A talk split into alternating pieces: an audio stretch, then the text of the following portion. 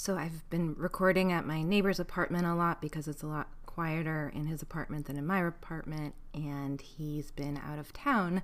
And as I've mentioned before, right next to where I've been sitting while I record, there's been this dead cockroach for months.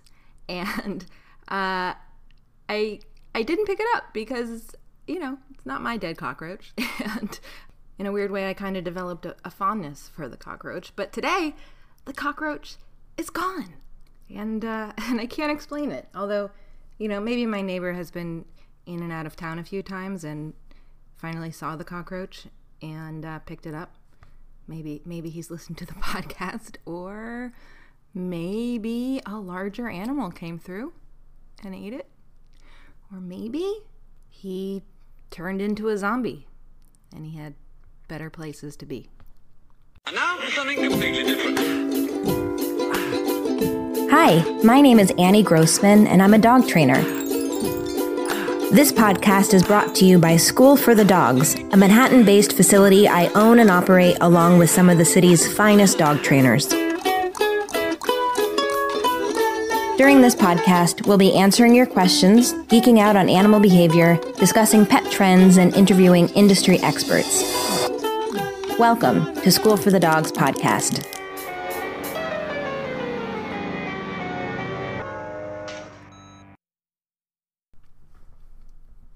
Guys, it's a really difficult time to be alive. to be to be a human right now. There there's so much that's wrong with the world, but there's one one silver lining that I just wanted to point out to anyone here who uh, who has a dog, which is probably you if you're listening. This is an excellent time for dining out with your dog.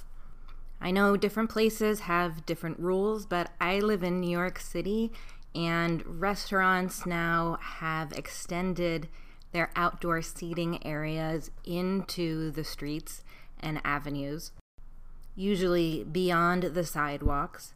The tables are spaced at least six feet apart.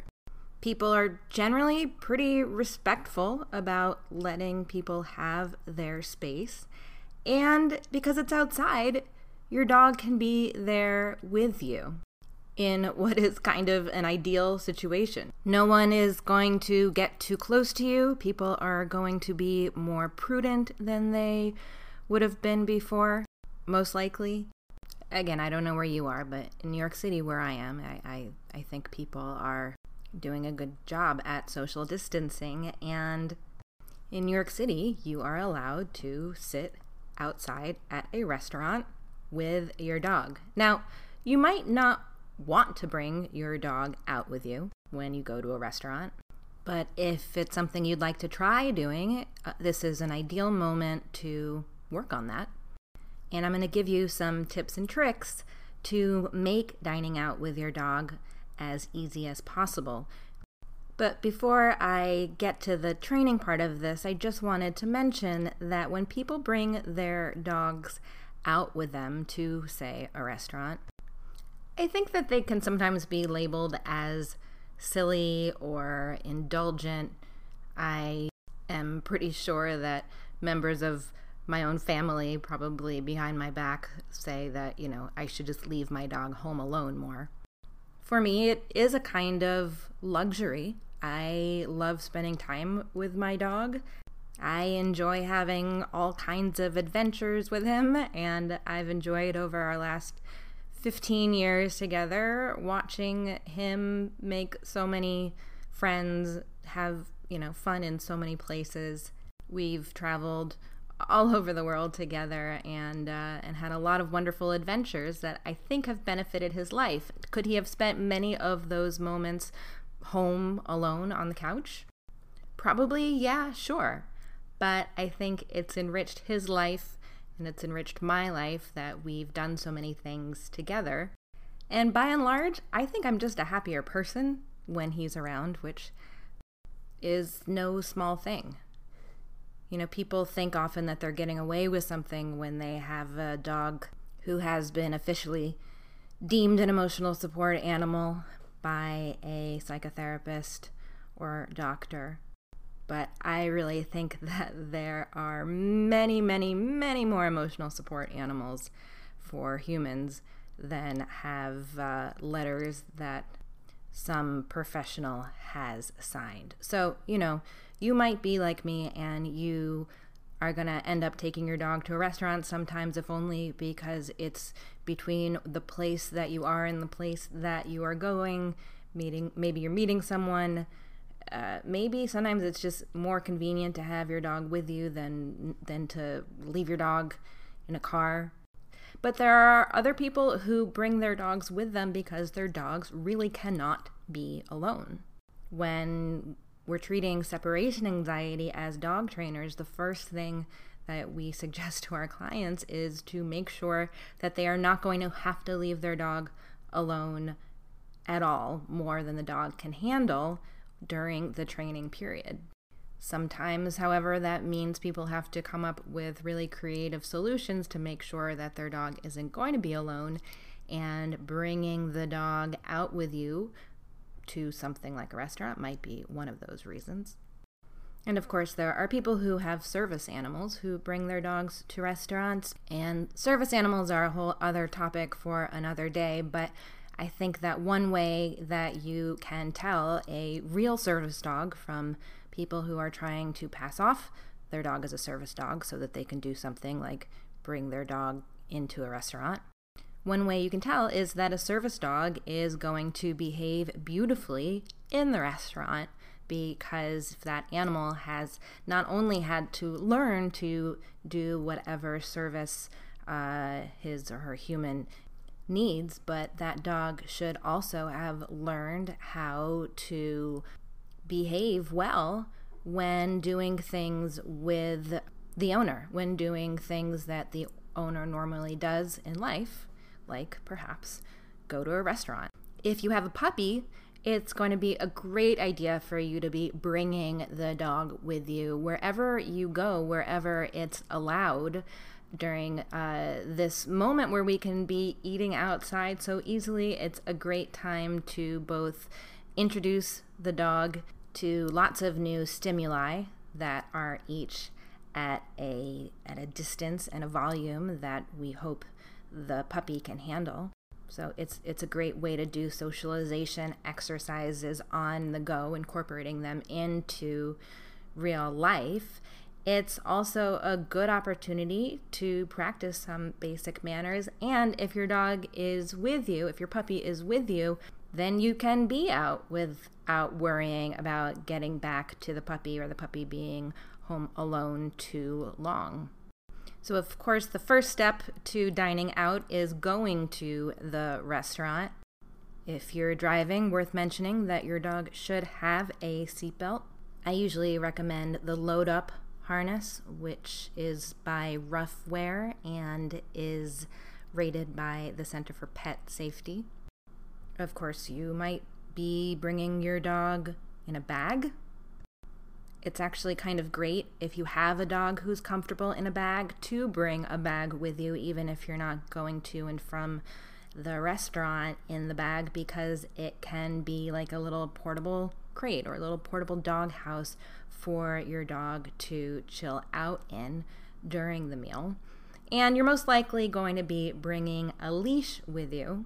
I personally like to have a long leash that I can like loop around myself uh, or the table or both. Uh, I like using the Found My Animal nylon leashes, which have uh, fasteners on both ends, making it really easy to, to tie. I usually tie it around like my leg uh, while I'm sitting with my dog. Or if I'm using a shorter leash, sometimes I will wear a belt, like a leash belt, so I can attach the dog to that. The Found My Animal leash like I normally would just wear around my belt, but if there's something shorter, um, you know, it's better to have the dog attached to you than to the table or a chair because it's going to be easier to get the dog untangled um, and also you don't you do not want to risk your dog uh, pulling over a table or a chair. I also like the virtually indestructible leashes which are metal uh, leashes, so like a dog can't bite through it. Um, but uh, that one, the five and a half foot one, is not quite long enough for me to wrap around myself. So if, uh, if I use that, I'll usually use a leash belt. Another key piece of equipment, perhaps the most important equipment, is going to be a mat. If you're doing training on a mat with your dog at home, then you can bring that mat or some smaller version of it. Uh, you've probably heard me talk before uh, on this show about how much I love just like inexpensive yoga mats for this kind of thing because you can like cut them into quarters. We sell quarter cut school for the dogs yoga mats uh, in our shop, but you know, any yoga mat will really do the job. And what's nice is you can use the yoga mat at its full length at home to do training exercises. You can shape your dog to the yoga mat. I will link in the show notes on the episode on of how to uh, shape your dog to go to a mat. Really easy, really fun uh, shaping exercise to start out doing with your dog. And then eventually you can be bringing just like a tiny piece of yoga mat with you, something small enough to, you know, fold up and shove in your back pocket for those times where you just want your dog to have a place to be, but you maybe don't have a lot of room. Like maybe one day in the future when there won't be this forced six foot distance between tables outside, you want something smaller that you can just throw down, and your dog is going to be like, "Oh, you know what? I know exactly what to do here. This is where where um, I take direction from my human, or this is just where I I chill out." Either way, I am going to hang out on this spot and wait for further direction. If you've done a lot of training with your dog to get them comfortable on what I call like a sticky spot, then uh, you know you might not even need the actual yoga mat or whatever. You might be able to just throw down a napkin on the ground, and your dog is most likely going to generalize. You know what? There's a spot on the ground right next to my human. Uh, usually, when I go hang out on the on something like that that's right near her, uh, we have a pretty good time. My dog is very much like this like at this point I could pretty much throw down, you know, a tea packet next to me and he is to go there, sit like it's his job. We've built up a lot of uh, a lot of reinforcement history for him being on some kind of specific spot on the floor near wherever I am. So a couple other things you're to want to have on you uh, when you are dining out with your dog. Ideally, you have treats with you. I suggest using something uh, on the drier side, something not too slimy. It's funny, as a dog trainer, I feel like I have all kinds of thoughts about treats, even though I've never tasted pretty much any of the treats. But I have lots of thoughts about treats and how they like feel in my hand, and what they're like when they end up as crumbs in my pocket, and what's the texture, what's the smell. I know what treats will go stale. I know what can't be out of the refrigerator for too long. I know which kinds of nut butter are going to be least likely to separate. Like some people know of a fine wine for every occasion. I, I know my dog treats. Anyway, for this, I would probably suggest using like the crunchy tricky trainers. When I'm doing a lot of training reps with the dog. I don't love things that are crunchy because they tend to take longer to swallow and crumbs get all over the place. But uh, when you're dining out with the dog, you, there's going to be a lot of times where you just want your dog busy doing something, and chewing is uh, is something that is an okay behavior in most circumstances. Lamb lung is certainly a great ch- choice if you're picking out a treat for dining outside. And I would definitely suggest uh, peanut butter or cream cheese or something else like that in a liquid treat dispenser. We use the liquid treat dispenser constantly at school for the dogs and on the go with a dog. They're just great because you can throw it in your bag. Nothing is going to get anywhere. It's totally like self contained and dogs love to lick. It's super soothing for them. So, you know, you can fill it with peanut butter, cream cheese, liverwurst, Cheez Whiz. I mean, even different different consistencies of just wet dog food will work.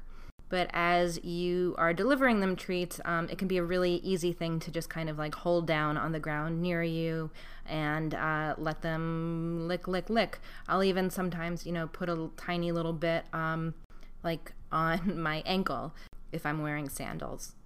Or I'll use it with any number of toys. Um, but before I talk about toys, I just wanted to mention that if you don't have treats on you, the good news is restaurants have food, so you can always get something that you can give to your dog.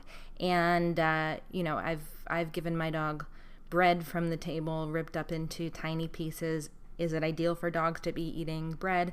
No, not really, but if you can get them into lots of very small bits, it's something you can certainly ask the waiter for whatever your dog is into uh, bacon, sausage, cheese, egg. I guess it's going to depend what kind of restaurant you're at. Now, there are, I guess, three ways your dog could be eating the food, that the treats or whatever you are going to be giving your dog. One is um, just in a bowl on the ground. And, you know, you could certainly bring your dog's whole meal with you when you're eating out with your dog. You know, I've been talking about treats. I might refrain from bringing your dog's food with you if it's going to be something really stinky. I don't know. I'd be pretty grossed out. I think if uh, someone had like a can of Alpo they were opening up and putting in a dog bowl, even if it was six feet away from me, just like the smell of it. But if you're giving your dog a kind of food that isn't so uh, pungent, probably no one around you will even notice. So, first way you could be giving your dog the food, be it a meal or treats. You know, we tend to think about like treats and meals as if they're different things, but they all end up in the same place in the end.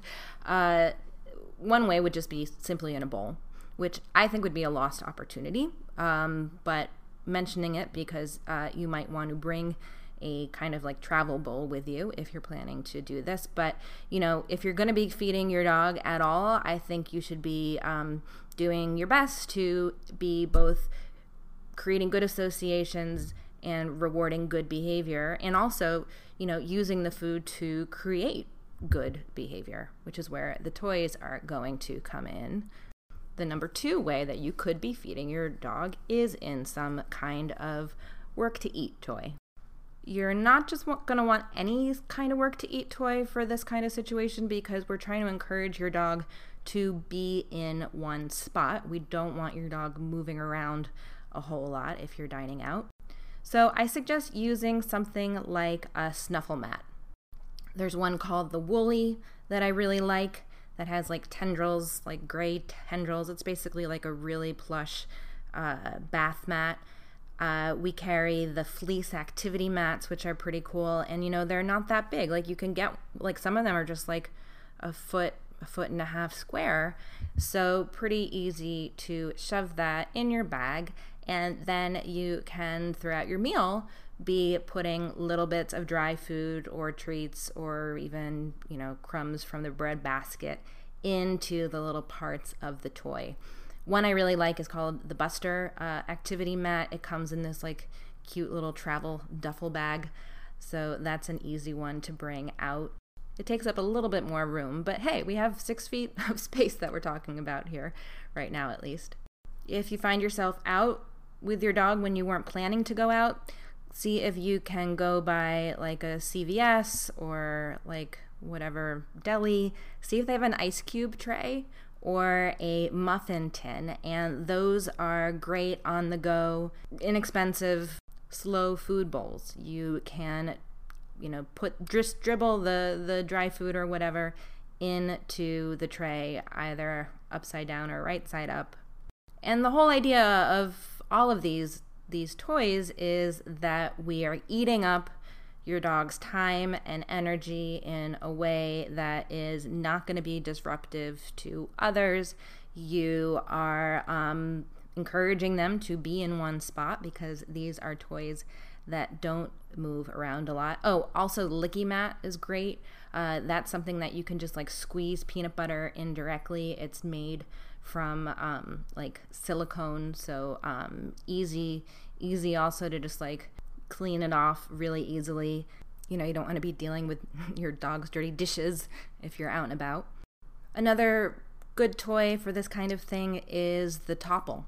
These are these thimble like rubber toys by West Paw that come in two different sizes and they're great for lots of things, but they're particularly good, I think, for dining out because they can be stuffed with your dog's food. You could even freeze your dog's food in it. You could put peanut butter, cream cheese, whatever in it. And you can also, like, it has a hole in it so you can, like, stuff a bully stick in it to make it extra fun.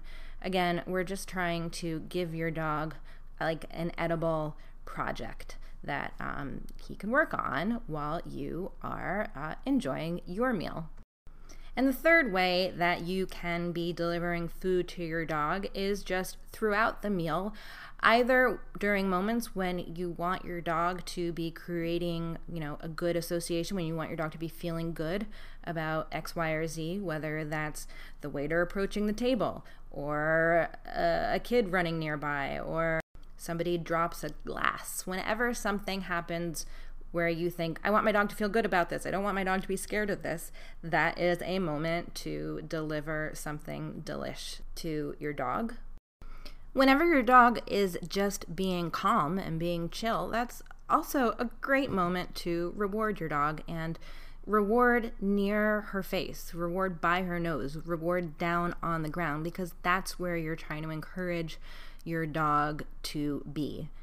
You know, we tend to think about, you know, I'm going to reward the dog if he's sitting or if he's lying down or whatever. But, you know, like, I don't even care if you're asking your dog to do something. I just want you to be looking for really great behaviors that your dog is offering and reward those behaviors before your dog has a chance to be offering behaviors you don't like, especially if this is all very new to your dog. You want to keep that rate of reinforcement high.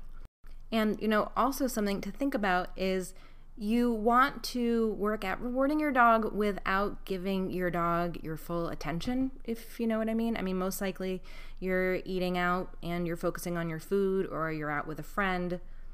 These are moments where you might not want to be giving your dog 100% of your attention, and that's okay that's part of the reason why I want your dog to have a great toy to work on, kind of like giving giving a, a kid a, a coloring book at the dinner table or iPad, I guess is the more modern equivalent. But you can also literally teach your dog, hey, I'm here talking to Betty, and you're just going to keep getting a treat from me, and I'm going to be giving it in this sort of inconspicuous way periodically. And me talking to my friend is actually a cue for you to just be chill and quiet. And you can learn that me talking to my friend, that this situation is something that actually predicts lots of yummies down here on my mat on my sticky spot. A couple other quick things I wanted to mention. If this is new to your dog, if dining outside is new to your dog, especially if you have a high energy dog, probably a good idea to make sure that they get some good exercise first. And also, this is all stuff that you can practice at home. You can set up a outdoor restaurant like situation and uh, and uh, get your dog used to what this is going to be like before you take it out on the town. You know, another thing you can practice is having your dog uh, rest under a chair. This is a cue that many service animals are taught. You can shape a dog to learn to go hang out under a chair if you're already working with a sticky spot like a yoga mat you can start out by putting that under a chair in your home, sit on that chair, and then reward a whole bunch of times on that mat. It can start out being that simple, and your dog is going to start developing an interest in hanging out under your chair. The last thing I wanted to suggest is to keep your meal short when you're just starting out. If your dog can't handle being outside at a restaurant with you, then either the experiment has gone on too long, or your rate of reinforcement hasn't been high enough, or it's just not gonna be the right thing for your dog. For any number of reasons, some dogs may never be comfortable eating outside at a restaurant with you. However, if it's something you think your dog could handle, if you're interested in trying it, if you have a puppy, I think that this is an excellent time to give it a go. Thank you very much for listening. Of course, most of the products I've mentioned in this episode can be found at storeforthedogs.com. Thank you to everyone who has been shopping with us. We recently added over a hundred new items to the store. We we really only recommend things that we use and like. So um, we appreciate everyone who has been uh, supporting School for the Dogs by shopping there. And we just added all of our new online courses to the online store. So go check it out, storeforthedogs.com. This is the second season of the podcast, and uh, the the topic of Lassie keeps coming up this season, and uh, I think I think I want to lean in. I interviewed Timmy, who or I mean, I interviewed John Provost, who played Timmy on Lassie on the TV show, and I did kind of a deep dive into Rudd Weatherwax's training methods a few weeks ago. And I just wanted to end today's episode with this recording I found of the Hollywood animal trainer Frank Inn, who died uh, in 2002. He trained Benji, he trained the cat in Breakfast at Tiffany's, and he worked as an assistant for some time to Rudd Weatherwax, Lassie's trainer. And I found this recording from the archive of American television of Frank Inn talking about an incident that happened after the movie of Lassie, but before the TV show of Lassie, the one that I grew up watching reruns of, uh, an incident where John Wayne almost became the real Lassie's owner. It took place on the set of Hondo, which was a 1953 Western starring John Wayne, and uh, there was also a dog in the film which Rudd Weatherwax trained. Hondo was the name of the picture and the name of the dog. And they took this collie that looked just like Lassie, but it was a little smaller, and they dyed yellow on all the white and just made it a yellow dog. And during that time, Rudd got in a poker game with John Wayne and a bunch of the people. And Rudd had a beautiful hand, and he just knew he was going to win but it have table stakes and he didn't have the money in his pocket. So they said, well, you could be in for what you've got there. And he says, no, he wanted to raise it. And what do you have? You know, he didn't have anything for security. And John Wayne said, well, look, uh, just, you know, you know you're going to win. Just uh, put your dog up. So they wrote out a deal there about Lassie and all the dogs in his kennel. And this was a terrific bet five or six thousand dollars. And sure enough, John Wayne won, and he never said anything about it.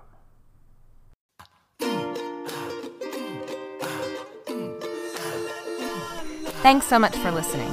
You can support School for the Dogs podcast by subscribing, leaving a five star review, telling your friends, and shopping in our online store.